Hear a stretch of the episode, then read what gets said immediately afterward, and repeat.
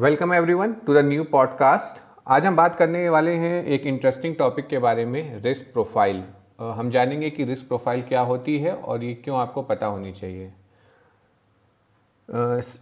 To start with I would like to share an observation मैं कोरा पे काफ़ी active हूँ। मैं फाइनेंस uh, रिलेटेड या बुक्स रिलेटेड काफ़ी क्वेश्चंस देखता रहता हूँ कोरा पे। फाइनेंस रिलेटेड में एक बहुत ही कॉमन क्वेश्चन जो दिखता रहता है, अगर आप भी कोरा पे हो तो आपने भी देखे होंगे कि लोग पूछते हैं कि should I invest in this X Y Z stock और ऐसे क्वेश्चंस काफ़ी आते हैं कि what are the top ten stocks for 2022 या इस सेक्टर में एफएमसीजी सेक्टर में कौन से पाँच स्टॉक्स हैं जिनमें इन्वेस्ट करना चाहिए? और उस पर लोग आपको दिखेंगे, काफ़ी सारे आंसर्स देते हैं। People will actually name out certain stocks लोग ए बी सी डी करके पूरा लिस्ट बना के दे देंगे। उसके एडवांटेज और डिसएडवांटेज भी बता देंगे। एंड uh, वो आंसर ऐसे आपको कई सारे दिखेंगे। मेरा क्वेश्चन ये है उन सारे लोगों से जो इस टाइप के क्वेश्चन पोस्ट करते हैं और फिर उसके आंसर पढ़ते हैं।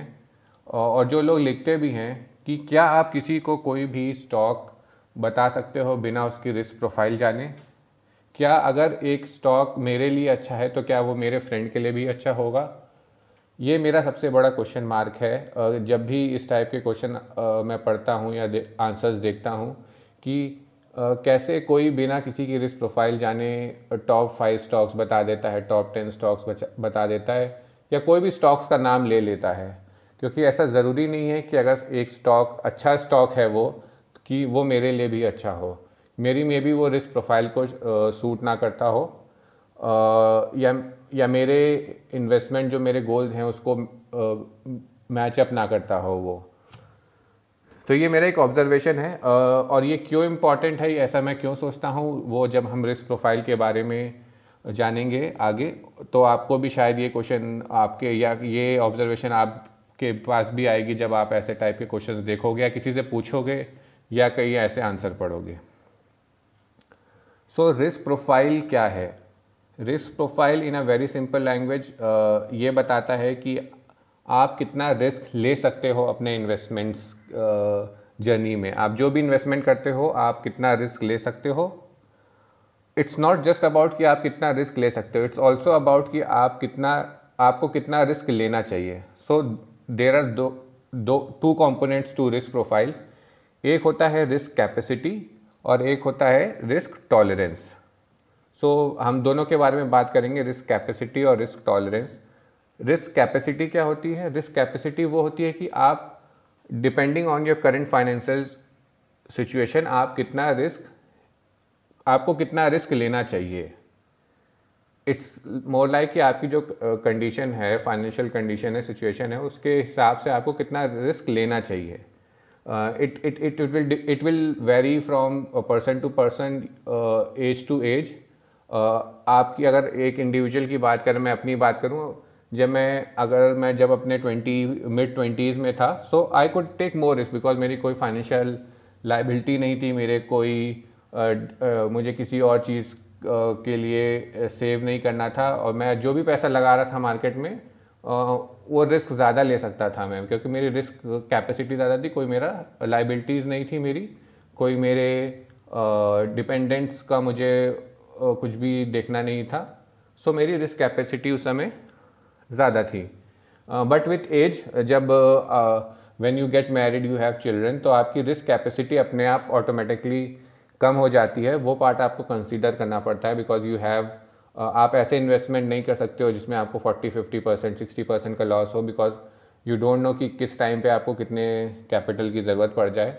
आप अगर चिल्ड्रन के गोल्स के लिए प्लान कर रहे हो नेक्स्ट पाँच साल में छः साल के लिए so you cannot take that effort कि पाँच साल बाद आपका वो कैपिटल जो जो भी आपका गोल है, अगर लेट से दस लाख रुपए एक्यूमुलेट करने का है तो वो आप उससे काफ़ी कम रह जाओ। So you cannot take those risk so वो रिस्क कैपेसिटी आपकी uh, कम हो जाती है विथ लाइबिलिटीज और जैसे जैसे आपके डिपेंडेंट uh, बढ़ते हैं इन लाइफ सेकेंड होता है रिस्क टॉलरेंस रिस्क टॉलरेंस क्या होता है? रिस्क टॉलरेंस होता है कि कितना रिस्क लेने में आप कंफर्टेबल हो। इसका ये मतलब है कि अगर मैंने आज एक लाख रुपए मार्केट में लगाए तो अगर वो ट्वेंटी परसेंट डाउन हो जाता है नेक्स्ट एक वीक में तो कितना कंफर्टेबल हूँ मैं वो ट्वेंटी परसेंट लॉस देखने में? कुछ लोगों का कैसा रहेगा कि वो एकदम पैनिक कर जाएँगे कि एक हफ़्ते में ट्वेंटी परसेंट का लॉस हो गया और मे बी वो विड्रॉ कर ले पैसा अपना। बिकॉज़ uh, उनको डर रहेगा कि वो कहीं और ज़्यादा लॉस ना हो जाए फोर्टी परसेंट ना हो जाए नेक्स्ट एक मंथ में। कुछ लोग uh, को रहेगा ठीक है ट्वेंटी परसेंट है बट ठीक है मैंने तो लॉन्ग टर्म के लिए किया था दे विल अपने आप को समझा लेंगे कि नहीं ठीक है लॉन्ग टर्म के लिए था अभी कोई बात नहीं ट्वेंटी परसेंट लॉस है। तो उनको चलता है। एक और कैटेगरी हो सकती है जिनको कोई फ़र्क नहीं पड़ता। उनको पता है एकदम क्लियर थे वो कि हाँ ट्वेंटी परसेंट लगाया लॉस हो गया ठीक है मुझे तो ज़रूरत नहीं है अभी पैसे की।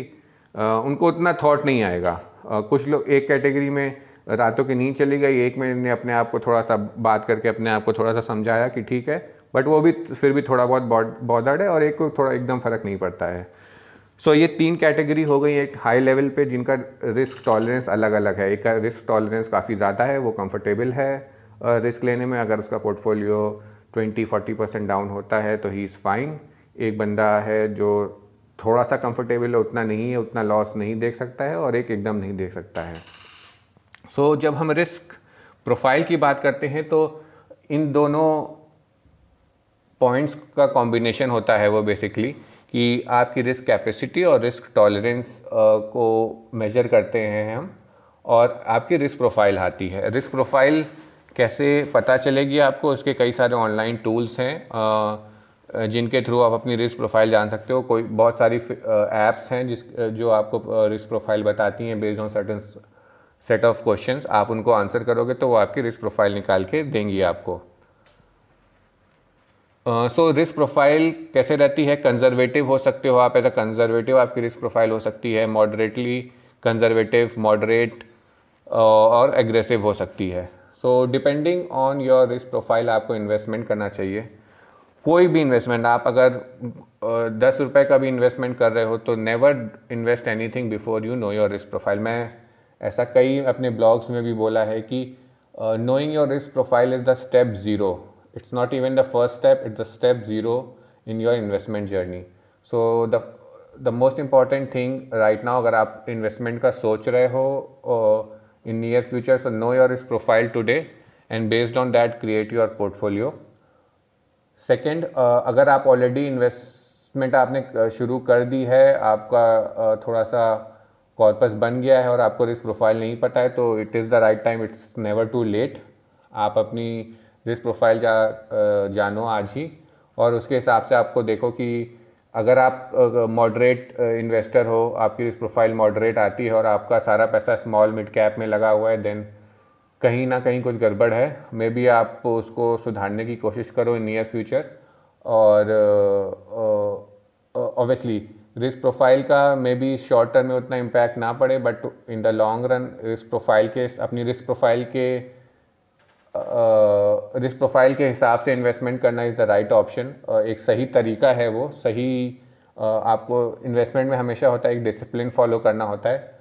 और मैंने लास्ट पॉडकास्ट में बात की थी कि डिसिप्लिन फॉलो करना क्यों इंपॉर्टेंट है। तो आप वो पॉडकास्ट जाके सुन सकते हो अगर आपने नहीं सुना है। बट डिसिप्लिन हमेशा इंपॉर्टेंट रहता है और रिस्क प्रोफ़ाइल के जान के उसके हिसाब से इन्वेस्ट करना एक बहुत ही इंपॉर्टेंट एस्पेक्ट है इन्वेस्टमेंट uh, का।